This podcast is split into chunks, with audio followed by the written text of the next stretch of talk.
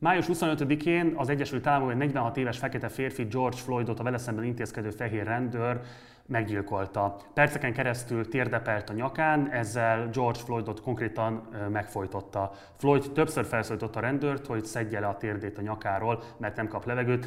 Ezt a rendőr nem tette meg, George Floyd perceken belül meghalt. Halála számtalan tüntetést indított el az Egyesült Államokban, ezek a tüntetések jelenleg is tartanak, egyre jobban eszkalálódnak, és nem látszik az, hogy volna békés megoldása az egyre élesebb társadalmi krízisnek de hogy mik a mélyebb összefüggések és mik a politikai következményei ennek az egész gyászos esetnek, nos ezt most vendégeinkkel fogjuk elemezni.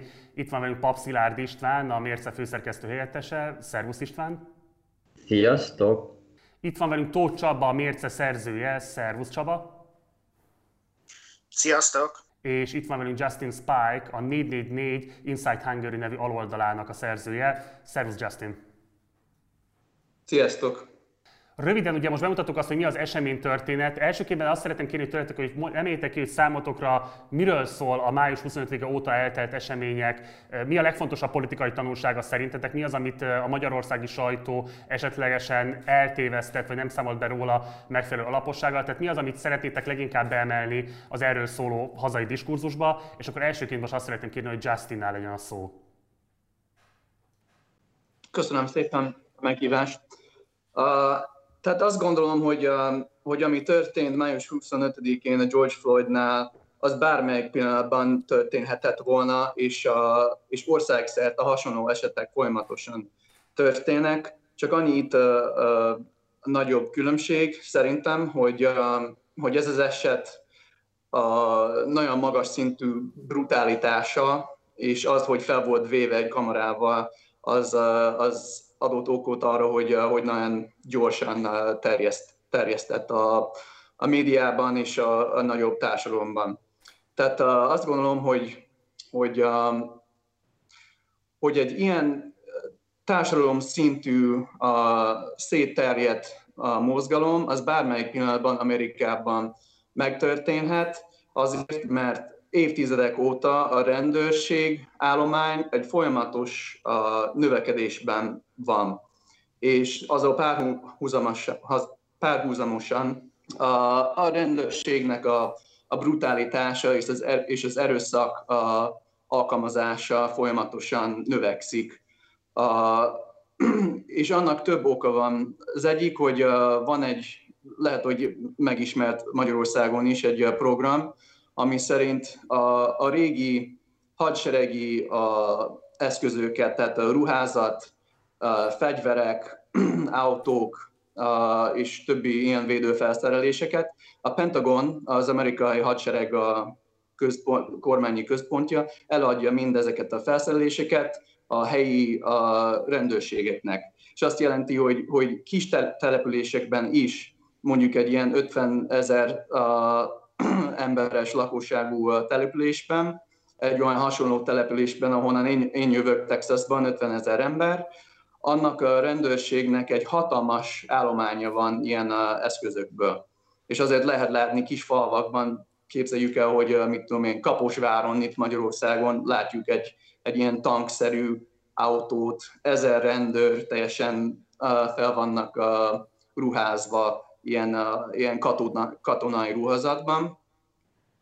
És, és ez mind, sok más mellett ez okozza az emberekben egy olyan érzést, mintha folyamatosan egy gyármasított falvakban és, és városokban élnek, főleg a, a feketebőrű, színesbőrű embereknél van az az érzés, hogy folyamatosan védeniük kell magukat a, az állam, állami erőszaktól és, és a rendőrségtől.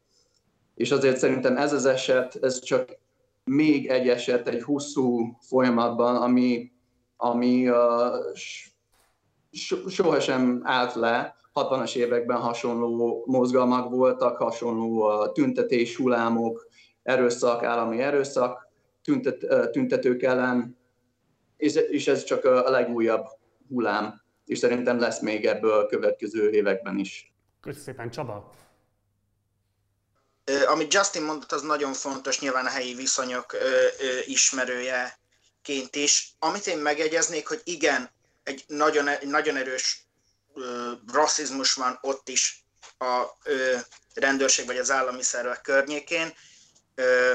Ez nálunk sem ismeretlen, ugyanakkor amit szerintem nem tesznek hozzá annyira az általam látott magyar cikkek, az, arról, az, az tényleg arról szól, amit Justin is említett, hogy itt van egy nagyon erős, ö, in, növekvő hatalmú rendőrségi intézmény, amelyet bizonyos ö, esetekben annyira militarizált, hogy már a rendőrség szó is egy kicsit ö, lazábban alkalmazható rá.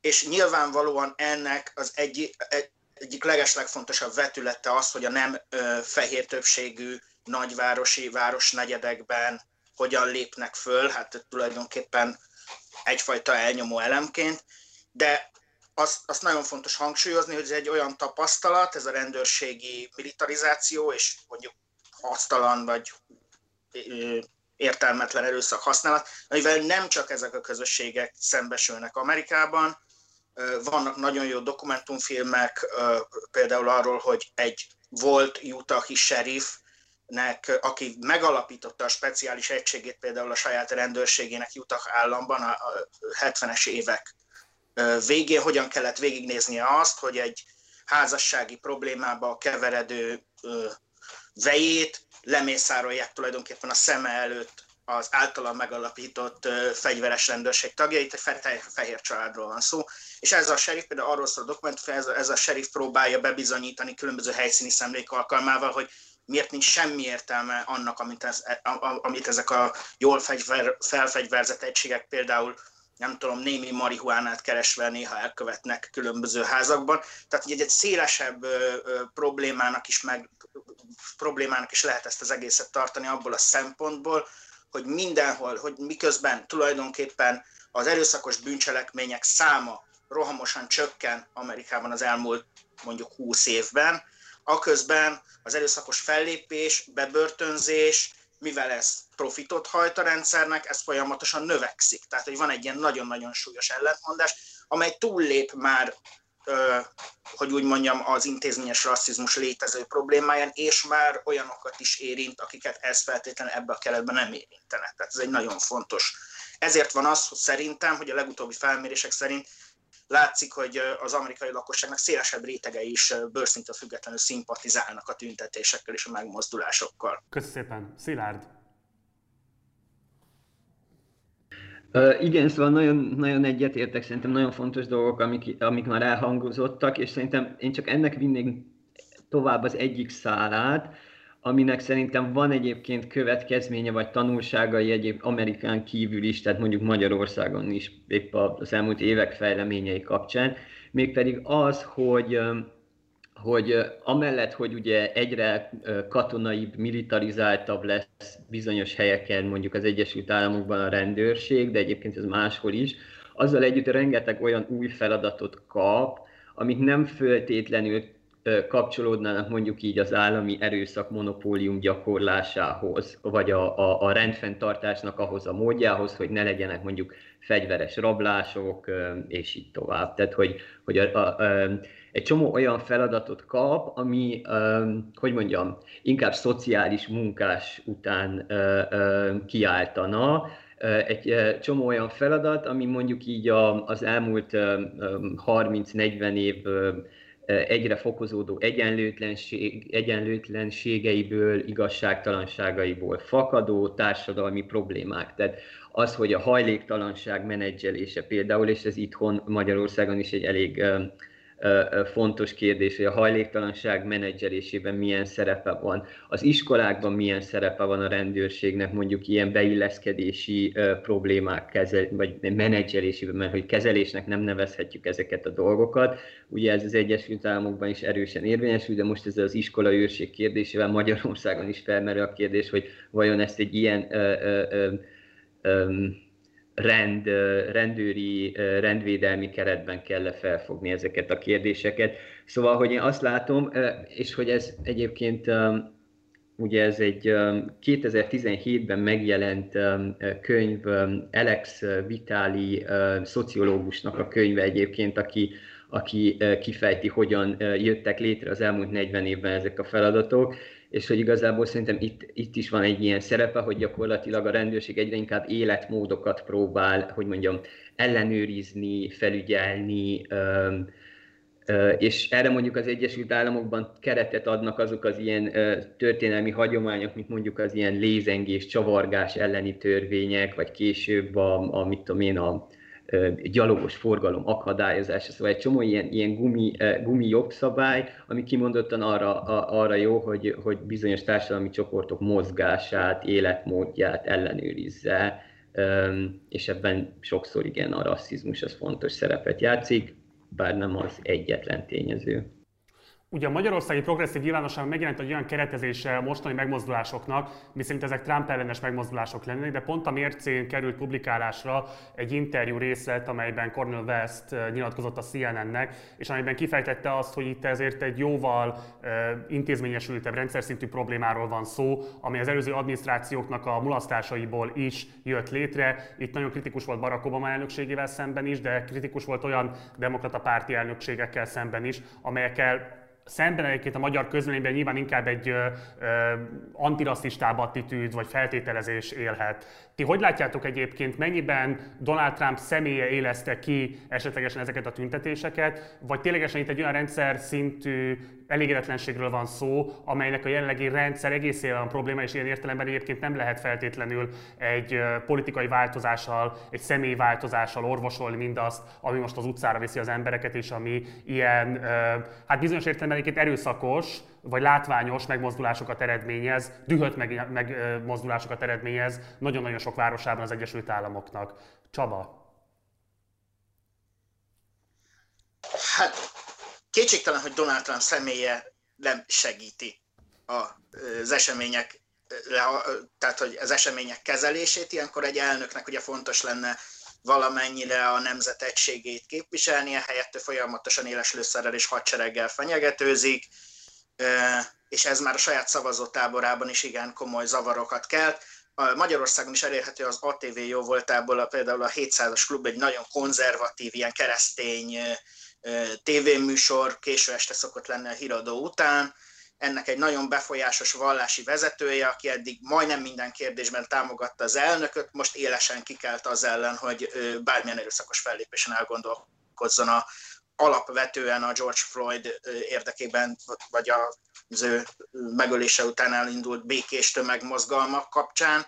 Tehát, hogy itt egy nagyon komoly diszonancia alakult ki a, a jobb oldalon is, ahol nyilván nem szeretik a kormányzati túlhatalmat Amerikában. Tehát Trump önmagában nyilvánvalóan nagyon fontos tényező abban, ahogy eszkalálja ezeket a dolgokat, ahogy látszólag semmi baja nincs a, a, a rasszizmusnak az erős megnyilvánulásaival, legalábbis nem törődik ezekkel, de tény kérdés az, hogy hát ha már önmagában arra nézzük, hogy Minnesota-ban, Minneapolisban indultak a dolgok, demokrata polgármester, demokrata kormányzó, minden helyi parancsot, például a helyi nemzeti gárdának azt az ellenzék képviselői hivatalosan adják ki. A főügyész még csak ilyen baloldalra szimpatizálhatónak is volt nevezhető, nagyon fontos ember a demokrata pártban, Keith Ellison.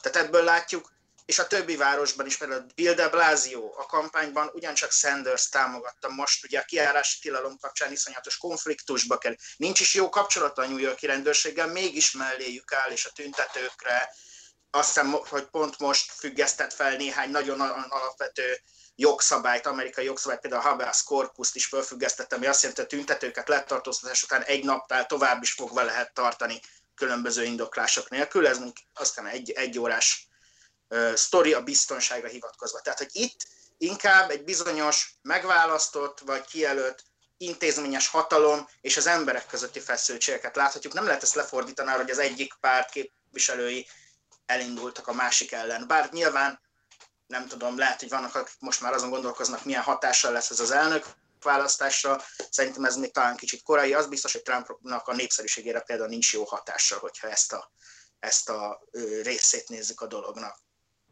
De mindenképpen alapvető intézményi stratégiák, meg, meg hozzáállások, ahogy a Szilárd is mondta az előbb, kérdőjeleződnek meg ennek a konfliktusnak a során, mint egyébként mindig, amikor ilyen történik Amerikában. Köszönöm szépen. Szilárd. Um, én nagyon Szóval, hogy szerintem itt nagyon komplex, meg sokszínű ilyen tüntetés hullámról beszélünk, szóval szerintem nagyon nehéz kategorizálni, mert egyrészt regionálisan nagyon, regionálisan is különböző arculatot mutat, másfajta emberek alkotják egyébként, másfajta szociológiai hátterű emberek alkotják egyébként a tüntetéseket, mondjuk Los Angelesben, New Yorkban, és mondjuk más, például nem parti településeken, vagy a, a rozsdajvezetben, a középnyugaton. Szóval, hogy itt szerintem van, van egy, egyrészt ez, másrészt meg politikailag is nagyon-nagyon ö, ö, széttartó szerintem ez a dolog. Tehát vannak ezek a dolgok, amiket a, a Csaba kiemelt, szerintem az amerikai baloldalon sokan szeretik ezt egyfajta ilyen, nem tudom, egy ilyen forradalom előszelének, vagy egy ilyen populista fölkelésnek látni ezt az elit versus nép, nép keretben. Szerintem ez helyenként lehet igaz szlogenek szintjén, de helyenként szerintem egyáltalán nem érvényesül. A, mondjuk ami a, a, az antirasszista vonalat, vagy a, a, a rendszer szintű rasszizmus elutasítását illeti, ott nagyon jól együtt tudnak működni az elitek bizonyos, vagy együtt harmóniába tud lépni, affinitása van a, a, a, a bizonyos elit diskurzusokkal, tehát azt látjuk, hogy itt olyan nagy bankok rakják ki a hashtag Black, Black Lives Matter-t, úgyhogy közben épp ezek a bankok azok, amik bizonyítottan, statisztikailag bizonyítottan plusz vagy extra kamattal adnak csak hitelt afroamerikai embereknek, szóval, hogy van egy ilyen a, a rendszer szintű rasszizmusnak egy rendőrségen kívüli része is, például a, a bankrendszerben, de hogy, hogy, hogy Szóval, hogy ezek a, a nagy bankok például szolidaritást tudnak vállalni a, a, az antirasszista követelésekkel, ami azért megkérdőjelezi ezt az elit um, versus nép, uh, nép uh, szembeállítást. Um, ugyancsak, hogy mondjam, uh, kérdéses ez a, a mi, azok mondjuk a, a, a tüntetések egy jelentős része, ugye legalább 90% a békés tüntetés, de hogy vannak, vannak itt erőszakosabb fellépések is. Ott is kérdés, hogy mi ellen irányul ez az erőszak. Ugye a az amerikai baloldalnak az egyik vezető alakja, aki egyébként Minneapolis-i képviselő, Ilian Omar, ő neki volt egy nagyon ilyen szenvedélyes kifakadása egy sajtótájékoztatón, hogy itt azért figyeljünk arra, hogy itt romantizálhatjuk az erőszakot, meg a fosztogatást, de hogy itt valójában ö, ö, kisebbségi ö, kis üzletek, vagy kis vállalkozások, akár feketék, vagy latinók által működtetett bizniszek vannak tönkretéve konkrétan mondjuk Minneapolis esetében, és hogy ez, ez egyáltalán nem az a fajta, hogy mondjam, ilyen elitellenes fellépés, amit, amit mondjuk baloldali, a, a baloldal, vagy azok, akik szimpatizálnak egyébként az antirasszista, meg egyébként elitellenes szlogenekkel, azoknak um, magukévá kéne tenniük. Szóval, hogy itt szerintem egy nagyon-nagyon sokszínű dolog van, amire el fog indulni, vagy már elindult, szimultán elindult az értelmezési keret, hogy ez akkor most mi is, és azt majd meglátjuk, hogy ki nyeri meg ezt a, az értelmezési küzdelmet. Köszönöm szépen, Justin! Én értek egyet Csabával a Donald Trump személye, nem az oka ennek az egésznek, de nem segít benne egyáltalán.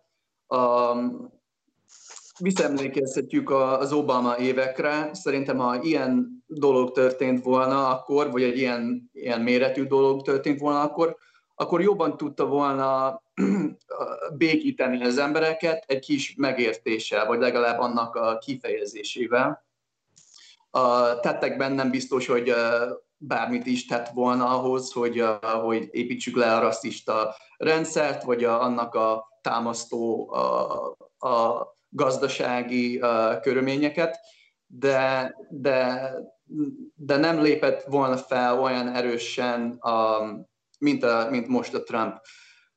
A tüntetéseknek a, a, a, az elsőprő többsége azok a békések voltak, de akkor, amikor a rendőrség megérkezik a helyszínre, és elkezd a gumibótokkal ütni az embereket, és, a, és, a, és a vegyszerekkel a spriccelni mindenkit, akkor nyilván, nyilván erőszak lesz belőle. Az emberek egyre jobban feszülnek, és vannak olyanok a tömegben, akik elkezdenek a, rabolni, meg, meg boltokat, meg, a, meg, meg a épületeket. Ez minden tüntetésben igaz szerintem, és az is mindig igaz, hogy a, aki ellenzi a tüntetés hullámot, az utána, utólag a, arra utal, hogy ezek nem, nem békés tüntetések, a, ben vannak ilyen, ilyen a idegen emberek, máshonnan jöttek, most az nagyon a, pörög a sajtóban, hogy Minneapolisban nem, nem minnesota emberek oda mentek a balhézni, hanem, hanem idegen emberek.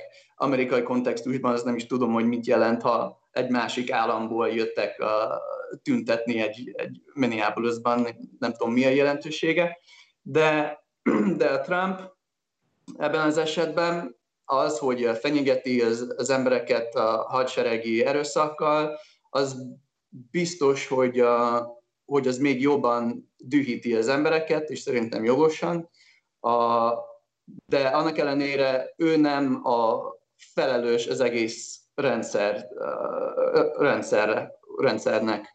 Tehát ez egy, ahogy mondtam az előbb, ez egy ilyen 400 éves történet, a, és, a, és a, a, a rendőrségi probléma az inkább, az inkább egy ilyen 50-60 éves történet, ahogy folyamatosan felépül ez a nagyon erőszakos rendszer, és a Trump csak annak a, az egyik eredménye szerintem. És ő ad lehetőséget és engedélyt olyan embereknek a, politikában is, és, a politikán kívül, hogy, hogy állami erőszakkal és, és, a, és nem állami erőszakkal olyan, olyan a felfegyvert a csoportokat, csoportoknak, akik most ellenőrizik néhány helyen a, a, a boltokat fehér emberekből álló a felfegyvert a csoportoknak, hogy, a, hogy fellépjenek. És a, és a Trump után szerintem továbbra is lesznek ilyen, ilyen feszültségek, és a, annyi kérdés, hogy a következő elnök az, az jobban tudja kezelni, úgyhogy ne kell, hogy, a, hogy leégjenek a, a, a városok, de a, pro, a probléma az megmarad egészen addig, amíg, amíg, uh, nem, amíg nem lesz egy, egy uh, rendszer szintű a változás a politikában és a kultúrában is. Szeretném, hogy kitérnétek két olyan nem meggyőződésen rasszista kritikára vagy szkepszisre a megmozdulásokkal kapcsolatban, amelyek Magyarországon is megjelentek, és amikkel szerintem érdemes lenne foglalkozni. Ha nem értetek egyet fel, akkor nyugodtan üssétek el a kérdést. De hogy mit lehet válaszolni azokra a kritikákra, amelyek azt mondják, hogy egyébként Amerikában a rendőrség inkább osztályhelyzet alapján diszkriminál, tehát hogy itt alapvetően inkább egy osztályharcról van szó abban az értelemben, hogy sokkal inkább egyébként a szegénységben élő kárvalotjai a különböző rendőri tülkapásoknak, és mivel ezen emberek között felülreprezentáltak lennének a feketék, ezért tűnik úgy, hogy van egy intézményesült rasszizmus, de valójában itt egyébként egy ilyesfajta osztályharc érvényesül, tehát itt kifejezetten a szegények ellen küzd és ők válnak áldozataivá ezeknek a rendőri cselekményeknek. Mit tudtok reagálni erre? Mi az igazság ebben, ha van egyáltalán benne bármi igazság? És akkor elsőként most Szilárd, nálad van a szó. Szóval szerintem ez, ez megint egy ilyen, egy ilyen picit ellentmondásos kérdés. Szóval az biztos, hogy, hogy ezeknek a fajta ilyen erőszakos rendőri fellépéseknek, vagy éppen ezeknek az ilyen különböző életmódokat ellenőrző ilyen gumi jogszabályoknak az alkalmazásának van egy ilyen területi ö, egyenlőtlen megosztása, szóval, hogy, hogy nem ugyanúgy érvényesül egy, egy, egy, egy, egy jó módúbb ö, környezetben, vagy lakóközösségben, mint mondjuk, mondjuk ö, szegények, ö, szegényebbek, kisebbséghez tartozók által lakott negyedekben. Szóval van ez a, van ez a vonulata. Viszont van az a vonulata is, hogy, hogy ugye sok helyen a tüntetők között, főleg az ilyen radikálisabb baloldali tüntetők között megfogalmazódik annak a kérdés, vagy az a követelés, hogy hát akkor valamilyen módon föl kell számolni a, a, a vagy csökkenteni kell a rendőrség költségvetését, ez a defund the police, típusú követelések jelennek meg, és akkor ott megint felmerül az a kérdés, hogy, hogy, hogy a rendet, mint, olyan, mint közjót, vagy a, a biztonságot, mint közjót, azt, azt fenntart, hogyha például nem egy ilyen állami eszközzel tartják fenn, akkor az, az nem válik-e újra osztálykérdésé, és akkor kiengedheti meg magának, hogy biztonságot vásároljon, és persze, hogy az ilyen szegregált, gazdagabb környékek tudják megfizetni mondjuk a privát biztonsági szolgálatot. Szóval, hogy szerintem ez is egy ilyen, ilyen problematikus kérdés, én nem, nem, ebből a, nem ebből a szempontból fognám meg, hanem inkább a, a, abból, amiből, amiről beszéltem már korábban is, hogy, hogy, hogy itt a társadalmi, növekvő társadalmi egyenlőtlenségek okozta problémára ö, ö, problémák menedzselésére létezik, vagy terjeszkedik ki a rendőrség. Ezeknek a problémáknak alapvetően az elszenvedői szegényebb osztályhelyzetű, vagy alacsonyabb osztályhelyzetű emberek, ezért őket nyilván erősebben érinti ez a kérdés, de hogy itt alapvetően a megoldás az az, hogy ezeket a társadalmi kérdéseket, meg ezeket a társadalmi folyamatokat kell kezelni, és nem biztos azzal, hogy, hogy, a, a, hogy, a, a, hogy mondjam, a, a rendőrség, mint olyan, annak a, vagy a rendfenntartás, mint olyan itt a, itt a kérdés. De igen, szóval, hogy van egy ilyen osztályvonzata, csak nem, nem abból a szempontból, ahogy szerintem sokan értik ezt a kritikát. Köszi. Justin? Szerintem ez két külön dolog, de összefüggnek. A, tehát a rendőrség szerintem az a, az a fő feladata, hogy, a, hogy az megvédi a, a magasabb osztály, osztályú embereknek a vagyonát.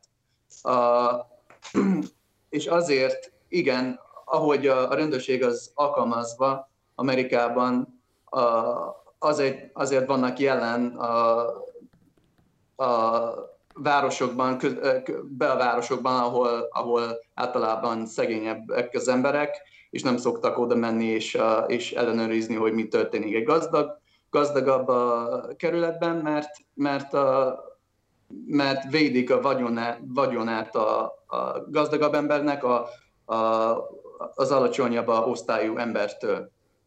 És igen, az igaz, hogy, hogy színesbőrű emberek a, összekeverednek ebben a rendszerben jobban, mint, a, mint fehér emberek, de ugyanakkor a rendőrségben van egy institucionális rasszizmus, ami jól mutatható. Az FBI például ő maga csinált egy feljelentést, vagy egy riportot arról, hogy milyen agályak vannak, hogy egy, egyre erősebb a, a fehér szupremicista a jelenlét a rendőrségekben országszerte. Tehát az FBI is aggódik e, e, erről.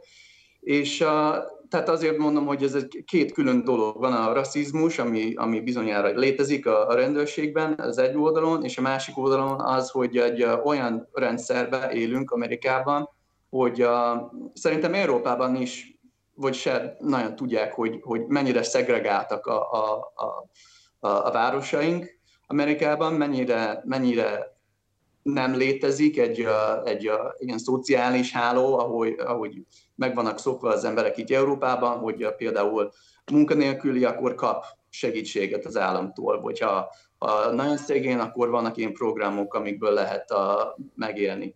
Amerikában folyamatosan az elmúlt 40-50 évben. Ez a rendszer, ami régebben volt, az folyamatosan leépült, és azért olyan, olyan területek az országban, ahol az emberek mély szegénységben élnek, annak ellenére, hogy Amerika az a leggazdagabb ország az egész világon valaha. És ilyen hatalmas különbségek csak tudnak okozni a szociális feszültségeket és az, hogy uh, van, van uh, uh, fai kérdések, vagy fai uh, uh, uh, feszültségek is ebben a kérdésben, az csak, az csak jobban, jobban zavarja ezt az egész helyzetet. És uh, tehát a lényeg az, hogy igen, össze, összekapcsolódnak ezek a, ezek a folyamatok, uh, és azok a szegény színesbőrű emberek, ők vannak a, a legjobban kitett ebben az egész rendszerben. Csaba, nálad lesz a szó, és mielőtt megadom neked, szeretném, hogyha reagálnál majd a válaszodban arra is, amit egyébként a többiek akarnak, akkor szintén reagálhatnak rá, hogy csak egy picit, hogy akkor provokálhassak. A Wall Street Journal jelent meg, oké, okay, de akkor is egy véleménycég három nappal ezelőtt, amelyben a szerző amellett érvelt, hogy tévedés lenne intézményesült rasszizmussal vádolni a rendőrséget, tekintettel, hogy 2015 óta a véletlenül vagy, vagy indokolatlan módon lelőtt emberek száma nagyjából ilyen ezer körül mozgott, és ebből nagyjából a negyede volt afrik, afroamerikai fekete, akit lelőttek, tehát a negyede nagyjából ezeknek az áldozatoknak, és hogy emiatt mondja azt a szerző, hogy nem lehet egyébként azt mondani, hogy kiemelten áldozatá lenne a fekete lakosság a rendőri intézkedéseknek, vagy a rendőri erőszaknak. Kérlek, hogy valamilyen módon erre is majd tér ki a válaszban, nálad a szó. Ez egy rendőrségi statisztika volt, ha jól értem, oda kinti. Tehát, hogy az, azokat idéznek. Na igen. Szóval ez egy nagyon érdekes rendszer, ott nekünk nehéz is egy magyarnak valamennyire elmagyarázni, hogy az igazságügyi orvos szakértők, akik ezeket a jelentéseket készítik halálokokról, ezek sokszor nem is orvosok, úgy jelölik ki őket, mert nincs elég orvos, aki ezt ennyi pénzért elvállalna Amerikában. Az, az ügyészek, akik a vád emelést megfogalmazzák, egy sosincs szinte vádemelés rendőr ellen, amikor ilyen, ilyen történik, és egyszerűen nem lehet tudni, hogy ezek a statisztikák a statisztikák alapját képező adatokat a rendőrség hogyan állítja elő, tehát ebben nem is nagyon látnak bele az emberek. Rengeteg anomália meg visszásság van, amit ezekben tehát, hogy elrejtenek bizonyos esetek kapcsán, nem mondják ki azt, hogy a rendőrségi fellépés következtében halt meg az áldozat, hanem valami más miatt. Ez egy szokványos dolog. Magán a Wall Street Journal és máshol is jelentek meg ilyen dolgok, amik próbálják ezt a fai és osztály szempontot szembeállítani egymással, ezt, ezt nem tudom, lehetetlen szembeállítani a kettőt. Maga az érvelés is tartalmazza, hogy több fekete van alsó osztályhelyzetben a szegények között.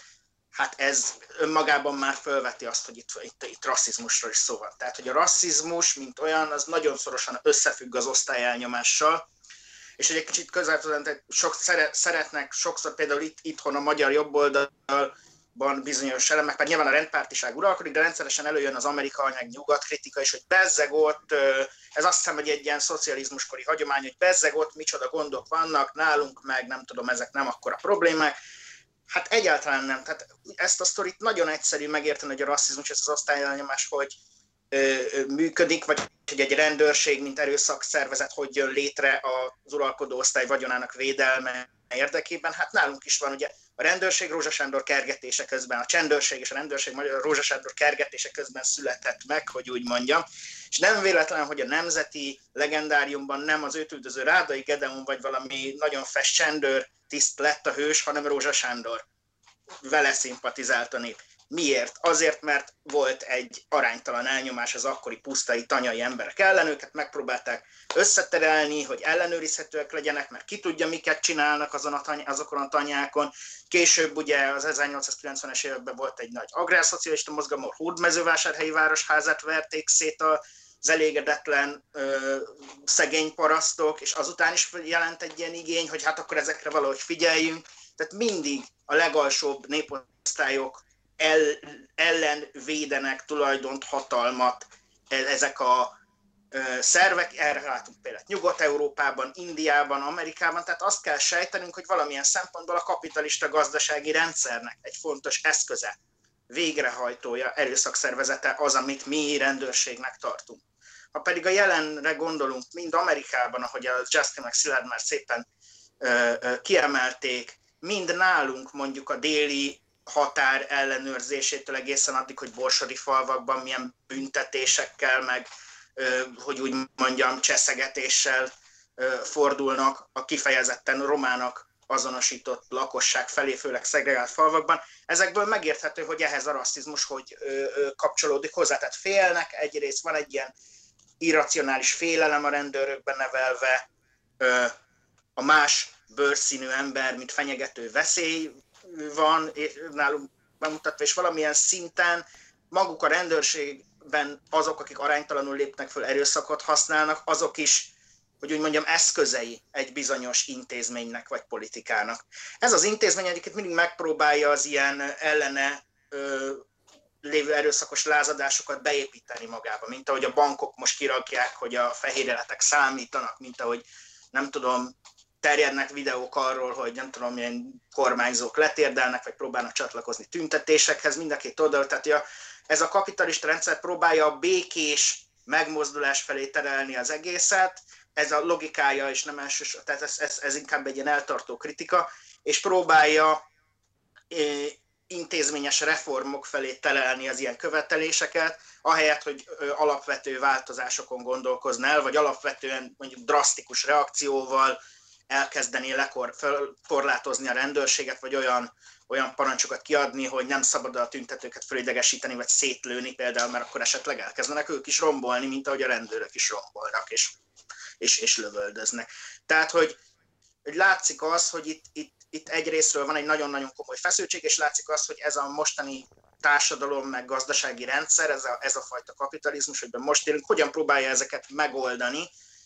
Egyrészt nagyon erőszakosan, másrészt pedig a propaganda szintjén egy ilyen békés ellenállás felé terelni az egészet. Tehát szerintem ez nem kell nagyon messzire menni, hogy erre nálunk is találjunk példát. Szeretném, hogyha a Szilárd is reagálna erre, de behoznék még egy másik szempontot is, és akkor kérlek, hogy ezt is fűz majd bele a válaszodba. Mert ugye a másik ilyen kritika, ami meg szokott fogalmazódni, vagy egy-két helyen megfogalmazódott a nem meggyőződésesen rasszista kétkedők részéről, hogy nem vitte el a Black Lives Matter és az összes ilyen mozgalom, ami megpróbálta a rendőri erőszakot, a feketék halálát okozó rendőri erőszakot tematizálni, tehát nem vitte el ez az egész mozgalom egy picit ilyen identitáspolitikai irányba ezt az egész küzdelmet és ezt az egész problémát, Egyrészt ugye van ez az érv, ami úgy szól, hogy az amerikai összlakosságnak valamivel több mint a 12%-a tekinthető feketének, és ehhez képest meg ugye nem arról beszélnek ezek a mozgalmak, hogy ez egy olyan küzdelem volna, melyben interetikusan kell együttműködni, hiszen vannak más kisebbségek, amelyeket adott esetben sújthat a rendőri brutalitás, illetve van ennek osztályvonzata is, hogy már erről beszéltetek az előbbiekben. Tehát, hogy ilyen szempontból itt van egy identitáspolitikai kisajátítás, ami igazából ellehetetleníti azt, hogy politikai válaszok szülessenek, és reformok szülessenek erre az egész krízisre, erre az egész válságra, ami nem most robbant ki, hanem, ahogy ti is mondtátok már, gyakorlatilag az Egyesült Államok megalakulása óta része a, a társadalomnak. Tehát a kérdés, amit arra irányul, és kérek, hogy erre valamilyen módon tér ki a válaszodban, hogy van-e ilyen identitáspolitikai veszély esetleg a mostani küzdelmek során, vagy ez egy félreolvasata annak, ami valójában most zajlik az amerikai városokban, az amerikai utcákon, és akkor tessék nálad a szó. Ebből a Wall Street Journal-es uh, um, statisztikából indulnék ki, mert hogy szerintem igen, szóval, hogy pont, ahogy te is mondtad, hogy itt hogyha a lakosság mondjuk 12-13 százalékát mondjuk uh, uh, feketének, és ehhez képest a rendőri erőszak halálos áldozatainak 25 százaléka a tartozik ebbe a csoportba, akkor itt látjuk, hogy van egy felülreprezentáció, és mondjuk a rendőri erőszak áldoz, halálos áldozatainak ilyen 50% a fehér, 80% a lakosságnak fehér. Szóval, hogy itt látunk egyfajta ilyen alulfelül reprezentáltságot, szóval, hogy szerintem ez pont, hogy nem, tehát, hogy nem csak akkor lenne intézményesen rasszista az amerikai rendőrség, hogyha több mint fele a meggyilkoltaknak kisebbséghez tartozna, szóval, hogy nem, nem csak ezt jelenti a, a, a felülreprezentáció. Szóval ilyen értelemben szerintem egy ilyen félrevezető érv, minden esetre átvezet oda, hogy, hogy igenis, tehát hogy ezre az identitáspolitikai kérdésre, hogy igenis van egy olyan része, hogy amikor valakit vélt vagy valós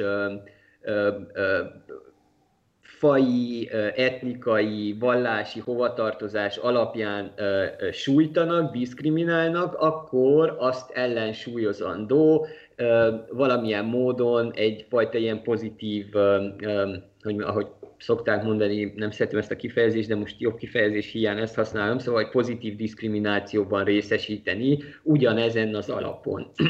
És ez szerintem egyébként egy tök tök legitim megközelítés, hogyha te strukturálisan hátrány szenvedsz valamilyen vélt vagy valós tulajdonságod alapján, akkor az alapján a vélt vagy valós tulajdonságod alapján kell kiküszöbölni ezt a strukturális hátrányt. Szóval, hogy ez így magától értetődő. Ahol szerintem az identitáspolitikai veszély bejön, az pont az, hogy a megoldások szintjén mennyire vesszük figyelembe ennek a problémának a társadalmi beágyazottságát, a társadalmi gyökereit, a strukturális feltételeit, amiről a Justin meg a Csaba is beszélt, és próbáljuk ezt valami olyan mással, valami ilyen, hogy mondjam, ezekkel az ilyen büszkeségprotézisekkel próbáljuk helyettesíteni a megoldásokat. Tehát, hogy azt mondjuk, hogy az, az oldaná meg, a, az oldaná meg ezt a problémát, hogy mit tudom én, több kisebbséghez tartozó ember venne részt a rendőrségben, és akkor pontot teszünk, és akkor ez megoldja a problémát, holott egyébként nem veszük figyelembe azt, hogy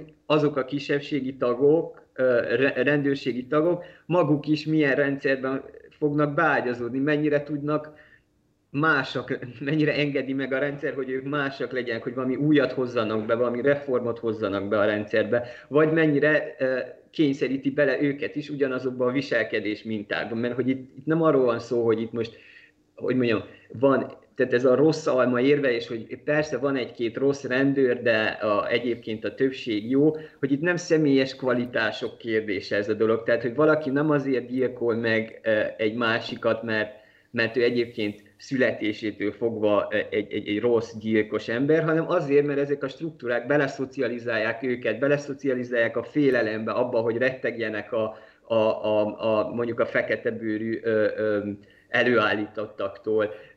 Beleszocializálja abba, abba az ostromlott erődmentalitásba, hogy minket mindenki támad, minket rendőröket, mindenki támad, mi tá- ostrom alatt állunk, mindenki el akarja venni a, a, a költségvetésünket, meg a izénket és akkor konkrétan rá ösztönzi ezekre az ilyen a tüntetőkkel szembeni erőszakos fellépésre. Szóval például ez egy ilyen identitáspolitikai megoldás, ami szerintem, és hogy ilyenek vannak, amit már említettem, ez az ilyen defund the police dolog is egy, egy, egy, tud lenni egy ilyen valós identitáspolitika, is, hogy nagyon jól hangzik, nagyon forradalmian hangzik, csak hogy így nem biztos, hogy megoldja a problémákat. Vagy nem tudom még eh, milyen példát hozzak fel, de hogy, hogy ezekből érződik, hogy, hogy, hogy van egy irány, ahova csak simán ez az ilyen felszíni, eh, eh, felszíni identitás vonulat az, ami érvényes, és az, az, viszont, az viszont tud veszélyes lenni, igen, vagy hátrányos. Köszi. Justin. Azzal teljesen értek egyet. Az, hogy, hogy most arról van szó, hogy, hogy elvonjuk a pénzt a rendőrségektől, vagy legyen egy olyan reform a mozgalom vagy hullám a rendőrségekben, az tök jó abból a szempontból, hogy, hogy lehet, hogy egy ideig lenne kevesebb rendőri erőszak, vagy halálos erőszak, de azt nem oldja meg a rasszizmus problémát, és nem oldja meg a szociális a gazdasági problémákat, amiből léteznek, vagy a, ami miatt léteznek ezek, a, ezek az alkalmazások a rendőrségnél. Tehát a, annyiban lenne jó, szerintem, hogy a, ahogy említettem az előbb, hogy a, a rendőrségnek van egy hatalmas fegyveráromány, meg, meg a, ahogy, ahogy a, tartják a tréningeket, a, úgy, úgy tréning, tréning, olyan tréningeket tartanak a rendőrségben, hogy a rendőr azt azt hiszi magáról, hogy, a, hogy neki minden szabad a, annak érdekében, hogy, a, hogy békét, békét teremtsen, vagy a rendet tartson. A, és az igaz is, mert, a, mert amikor általában van egy, a, egy rendőri gyilkosság, akkor az majdnem mindig következme, vagy az eredménye, hogy a, hogy a hogy a, a bíróságokon is megmentik, tehát a, nem, nincs, nincs jogi felelősség szinte soha a, a rendőrségeknek. Van egy olyan kifejezés Amerikában, nem tudom, ha magyar, magyarul létezik egy ilyesmi, de a, ha van egy kalapácsod, minden úgy néz ki, mint egy szög. Tehát a, ha, ha a rendőrségnek van a, ilyen kapacitású a hadseregi, militáris a, eszköze, meg, meg, a, meg van a, a, a az engedélye az államtól, hogy alkalmazhasson a erőszakot, akkor azt fogja csinálni. Tehát a, nincs, nincs egy olyan ember, aki, aki kapja olyan engedélyt, és nem fogja használni, ha azt hiszi, hogy ez a helyes.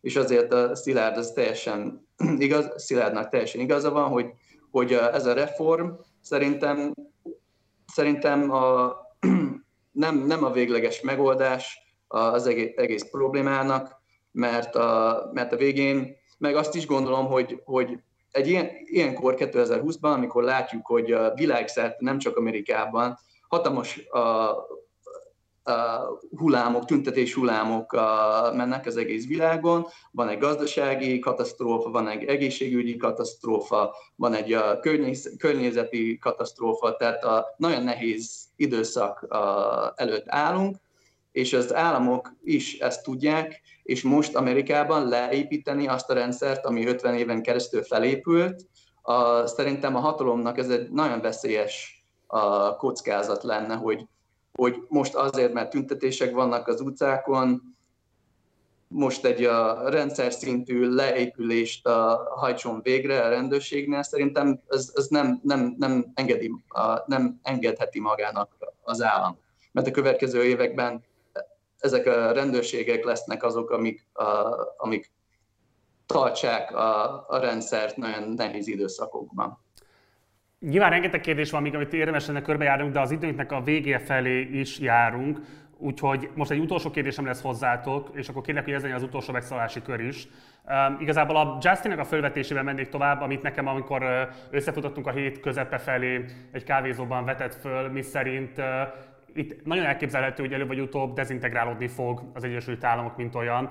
Tehát láttok-e erre valós veszélyt, illetve egyáltalán hogy látjátok, hogyan illeszkedik ez a mostani megmozdulás sorozat ebbe a diskurzusba, hogy dezintegrálódik-e, dezintegrálódik-e vagy sem azon politikai törésvonalak mentén az Egyesült Államok, amelyek jelenleg ettől függetlenül is egyébként feszítik a közösség egészét. Tehát, hogy hogy látjátok, milyen végkimenete lehet ennek az egész mostani megmozdulás sorozatnak, és most nem is feltétlenül az amerikai elnökválasztásra akarom, hogy kitérjetek, mert erre majd biztos, hogy vissza fogunk majd térni, amikor egy picit tisztább képet látunk majd, és lehet pontosan látni hogy ki lesz a demokrata kihívója Donald Trumpnak. Tehát most inkább azt kérem, hogy elemezzétek, vagy arra térjetek ki, hogy mit gondoltok erről, hogy a meglévő politikai feszültségek és a mostani megmozdulás sorozat mennyiben veszélyezteti azt, hogy azt az Egyesült Államokat, amit most ebben a formában ismerünk, ezt fenntarthatatlaná teszi, adott esetben radikálisan megváltoztatja majd belátható időn belül. És akkor elsőként azt kérem, hogy Justin legyen a szó, és onnan haladjunk majd Szilárd felé. Én nagyon sokat gondolkozom ezen. A és nagyon, ne, nagyon nehéz megmondani, hogy, uh, hogy mi lesz. Évek óta úgy érzem, hogy, uh, hogy ez, a, ez az amerikai föderációs rendszer, 50 külön államból a, áll ez, ez az ország. Nagyon nehéz elképzelni, hogy a 40-50 év múlva az ugyanolyan formában fog létezni. Egyrészt azért, mert, a, mert folyamatosan növekszenek ezek a szociális és gazdasági a feszültségek a társadalomban, de azért is, mert, a, mert szerintem néhány külön a gondolkodási a folyamat folyik arról, hogy, a, hogy a, az, áll, az, az egyedi államoknak például mennyire a, a autonóm, a, vagy milyen autonóm a, a hatalma legyen. És az is most megy például, amikor a Trump mondta, hogy fenyegette, hogy a, a hadsereget fogja beküldeni a, az államokba, ha nem a rendet tartanak. Vannak olyan jobboldali politikusok is, akik uh, nagyon ellenzik e, ezt a lépést azért, mert, a, mert az államnak van egy autonóm, vagy egy szint uh, autonóm a, a hatalma megmondani, hogy mi fog történni abban az államban. Uh, és azt, azt, azt nem tudom megmondani, hogy, uh, hogy ahogy radikáloz, ahogy egyre radikálisabb a, a jobb Amerikában, és ezek a felfegyvert csoportok, amik például a, a külön hadseregeket elkezdtek, elkezdtek felépíteni. Nem tudom, hogy, hogy a jövőben mennyire lesznek erősek, mennyire lesznek a szervez, vagy a, mennyire jó lesz a, a szervezésük, és, a, és azoknak mik a terveik az, az Egyesült Államokból. Van most az utolsó pár hétben olvastam sok cikket arról, hogy van egy olyan mozgalom, ami konkrétan a, törekszik arra, hogy legyen egy polgárháború Amerikában. A, és abban a, azokban a csoportokban nem csak a rasszizmusról van szó, mert vannak olyanok, akik egyáltalán nem rassztisának állítjuk magukat, hanem, hanem nem látják jövőt az Egyesült Államokban, hogy most létezik, mint egy politikai egység.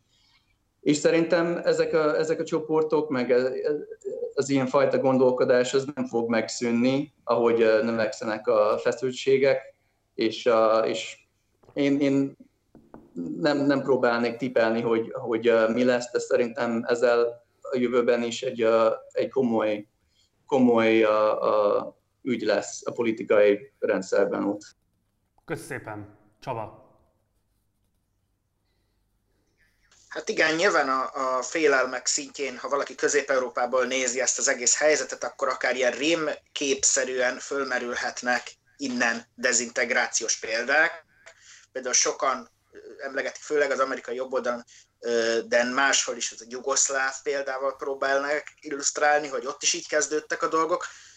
Én nem tudom, szerintem Amerika sokszor, az Egyesült Államok sokszor volt már, volt már hasonló helyzetben, és egyébként nálunk Európából kevésbé érthető az a politikai dinamika, ami ott a központi hatalom versus helyi hatalom versus személyes autonómia, közösségi autonómia, harc, ami ugye az, az ország egész történetét meghatározta, mit tudom én, a, a, az általunk ismert vadnyugatnak a rendszabályozása, vagy előtte azok a dolgok, amik a, az indiánokkal történtek ott Amerikában, vagy hát az eredeti népességgel, és, és utána is rengeteg-rengeteg példát lehet hozni a 20. századból is arra, eh, amikor a fő feszültség nem mondjuk jobboldali és baloldali csoportok között, hanem a központi hatalom, és vagy jobboldali, vagy baloldali, vagy nehezen meghatározható, de nagyobb autonómiát akaró kisebb-nagyobb csoportok között tört ki. Tehát, hogy az önrendelkezés kérdése itt egy ilyen,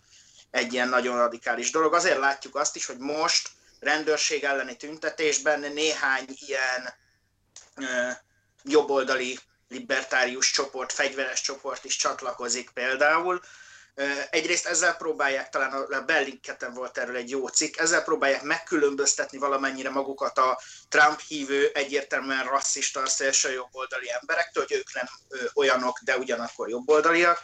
Másrészt viszont hát ez is egy ilyen történeti minta, ugyanúgy, ahogy voltak mondjuk szocialista, lázadó fegyveres csoportok, akik a tőkések és az általuk fölbérelt fegyveresek ellen és a központi hatalom ellen harcoltak, ugyanúgy voltak jobboldali csoportok, vagy vallásos csoportok is, akik föllázadtak az amerikai hatalom ellen, hogyha túlhatalomnak érezték. Tehát ez, szerintem ez végig kíséri a, az ország történetét, a, egészen a, az amerikai, hogyha jók az ismereteim, az amerikai polgárháború óta több ilyen fordulat is volt, egyik sem járt az Egyesült Államok szétesésével, már csak azért sem gondolom, hogy komolyabb konfliktus lenne ebből, mert ugye nyilván azt sem, azt sem sokszor veszük figyelembe, hogy a központi hatalomnak ezen a ponton a technikai, fegyveres fejlettsége, és hogy úgy mondjam, csak simán a nyers túlhatalma is akkora, hogy ezzel kapcsolatban semmilyen szélsőjobboldali csoportok, sem másmilyen csoportok nem léphetnek föl nyílt konfliktusban, nyilván vesztenének, hogyha egy ilyen szeretnének, tehát hogy ezért azután nem, nem, nem tartom valószínűnek, hogy ez egy ilyen, legalábbis, hogy egy ilyen gyors széteséshez vezetne. Az biztos, hogy nagyon-nagyon komoly társadalmi változásoknak kell ahhoz megtörténnie szerintem, hogy, hogy, hogy, hogy valamilyen szintű nyugvó pontra jusson ez a helyzet. Ezt még nem látjuk, hogy hol lehet majd. Köszönöm szépen. Szilárd. A, szerintem, vagy én egy picit ilyen globális szempontból közelíteném meg a dolgot, hogy az, hogy társadalmi dezintegrációt látunk, az elmúlt mondjuk így 10 évben legalább, 10-15 évben, mondjuk a 2008-as válság szerintem ebből a szempontból egy ilyen uh, szimbolikus vízválasztó, de, de valójában ez, ez, ez korábban kezdődött már. De szóval, hogy er, erről beszélünk, uh, ez, ez egy globális jelenség, vagy mindenképp mondjuk a, a globális észak államainak, vagy az, amiket ugye a fejlettebb országoknak tartunk, ott nagyon erősen uh, látszanak ennek a jelei, és ebben um, európai országokból, nyugat-európai országokból is rengeteg példát hozhatunk. Egyébként a 2006 utáni magyar társadalom, vagy 2000-es évek magyar társadalma az egy ugyanilyen nagyon erősen dezintegrációs folyamaton ment át, amit aztán 2010 után a NER volt az, amelyik stabilizált, hogy mondjam, egy ilyen újfajta integrációba, amiről mondjuk a um, um, szociológiai um, iskolák vannak, amik ezzel foglalkoznak, hogy hogyan integrálja a magyar társadalmat. Nem, na mindegy, szóval csak azt akartam mondani, hogy ez egy, ez egy, egy, egy, egy globálisabb jelenség, egy, egy, egy, egy, ilyen gazdasági rendszernek a válság tünete, és ennyiben, ami, ami viszont az Egyesült Államokat szerintem sokkal erősebben érinti, az az, hogy emögött még ott van egyfajta ilyen, amit lehet ilyen a, a, a birodalom bukása, vagy a birodalom ö, ö, mély repülése nevű dolognak nevezni, az, hogy, hogy ö, 2025-re, ezt szokták az ilyen nagy szimbolikus momentumnak mondani, hogy 2025-re a kínai GDP megelőzi az amerikai GDP-t.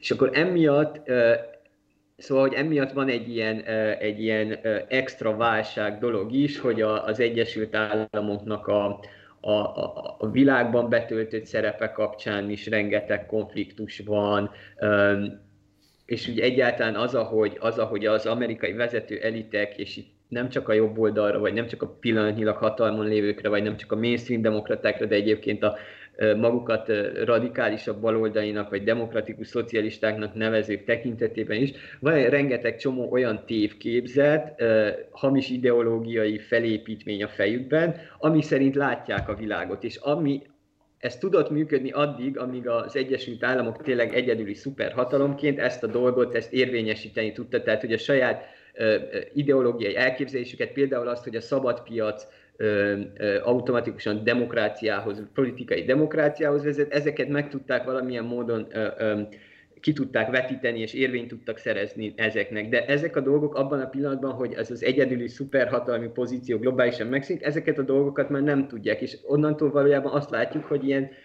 tévképzetek által, tévképzetek kör, kör, kapcsán mennek ilyen hatalmas viták, amik így széttépik a társadalmat, és szerintem ez a legveszélyesebb, hogy amikor tévképzetek esnek egymásnak, és azok mentén folyik vita, akkor ugye a konstruktív megoldás is, hogy, szóval, hogy nehezebb megoldást találni egy, egy olyan dologra, ami a probléma is tévképzet, és a különböző válaszok is mind tévképzetek. Szóval szerintem ez itt a, ez itt a kérdés, hogy, hogy felmer, fe, hogy jöhet-e egy olyan fajta ö, politikai ö, modell, politikai projekt, ami nagyon sok ember tud lelkesíteni, ami megvalósítja ezt a társadalmi újrainteg- a társadalom újraintegrálását, ezt a szétesés megszüntetését, másrészt valamilyen radikálisan más vágányra állítja azt, ahogy így Amerika saját magát elképzeli a világban. És igen, szóval hogy ilyen értelemben jósolni nem mernék, azt egyetértek Csabával, hogy, így, hogy hogy ilyeneket láttunk már a történelemben, az ilyen, ilyen hatalmas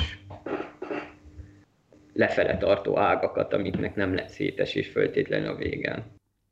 Fiúk, itt kell most befejeznünk, de biztosan fogunk még foglalkozni ezzel a témával. Valószínűleg az események is ki fogják ezt majd követelni maguknak, úgyhogy ezt most itt kell befejeznünk. Köszönöm szépen, hogy itt voltatok velünk, köszönöm Pap Szilárd Istvánnak, a Mérce főszerkesztő helyettesének, köszönöm Tóth Csabának, a Mérce szerzőjének, és köszönöm Justin Spike-nak, a 444 Inside Hungary aloldalának szerzőjének, hogy itt volt velünk. Szervusztok, minden jót nektek! Sziasztok! Köszönjük szépen!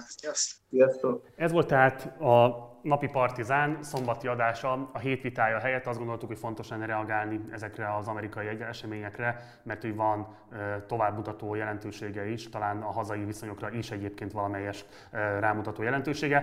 Holnap érkezik az Olvasóklub, amelyben folytatjuk David Foster Wallace Végtelen Tréfa című kötetének az olvasását, vendégünk továbbra is a kötet egyik fordítója Sipos Balázs lesz. Jövő héttől pedig újra jönnek a napi partizán adások este 6 órától, csütörtöktől pedig érkezik a Post, vagyis a pandémia okozta színházi találkozó ide a Partizánra. Négy napon keresztül a magyar színházi világ legkülönbözőbb ágaiból, bogaiból várunk vendégeket különböző panelekbe, különböző kerekasztalokba, és adott esetben vitákra is, hogy részben áttárgyaljuk azokat a konfliktusokat, amelyek már a járvány előtt egyébként meghatározták a színház művészetünket, és amelyek a járványjal csak felerősödtek, sőt talán azt is lehet mondani, hogy tovább mérgesedtek. Tehát ezekről a konfliktusokról, szakmai problémákról próbálunk beszélni, de igyekszünk úgy fogalmazni, és igyekszünk olyan megközelítésmódot alkalmazni, amely a laikus színházba járó közönség számára is érdekes lehet majd. A beszélgetéseket minden este egyébként koncert fogja majd zárni, tehát ezzel is a színház iránt nem feltétlenül szakmai szinten érdeklődő, vagy kifejezetten kevéssé érdeklődő közönségünk számára is próbálunk majd kedvezni. A Partizán napi adásai egészen június végéig mindenképpen megmaradnak, hogy utána pontosan milyen formában folytatódik a Partizán, arról a következő hetekben fogunk majd tájékoztatást adni. Ha bármilyen kérdésed, észrevételed lenne az elhangzottakkal kapcsolatban, akkor egy komment formában ezt megteheted itt lent a leírás alatt a komment szekcióban. Mindenképpen iratkozz fel a csatornára, kövess minket Facebookon, vagy csatlakozz a Facebook csoportunkhoz, a Partizán társalgóhoz, ahol erről a témáról is lehet vitatkozni a csoport tagjaival. Ha van lehetőséged, akkor pedig kérlek, hogy szállj be a finanszírozásunkba a Patreon oldalunkon keresztül. Ennek a linkjét szintén megtalálod itt a leírásban. Munkatársai néven köszönöm szépen a figyelmedet, Gulyás Márton voltam. Hamarosan találkozunk, addig is, ciao.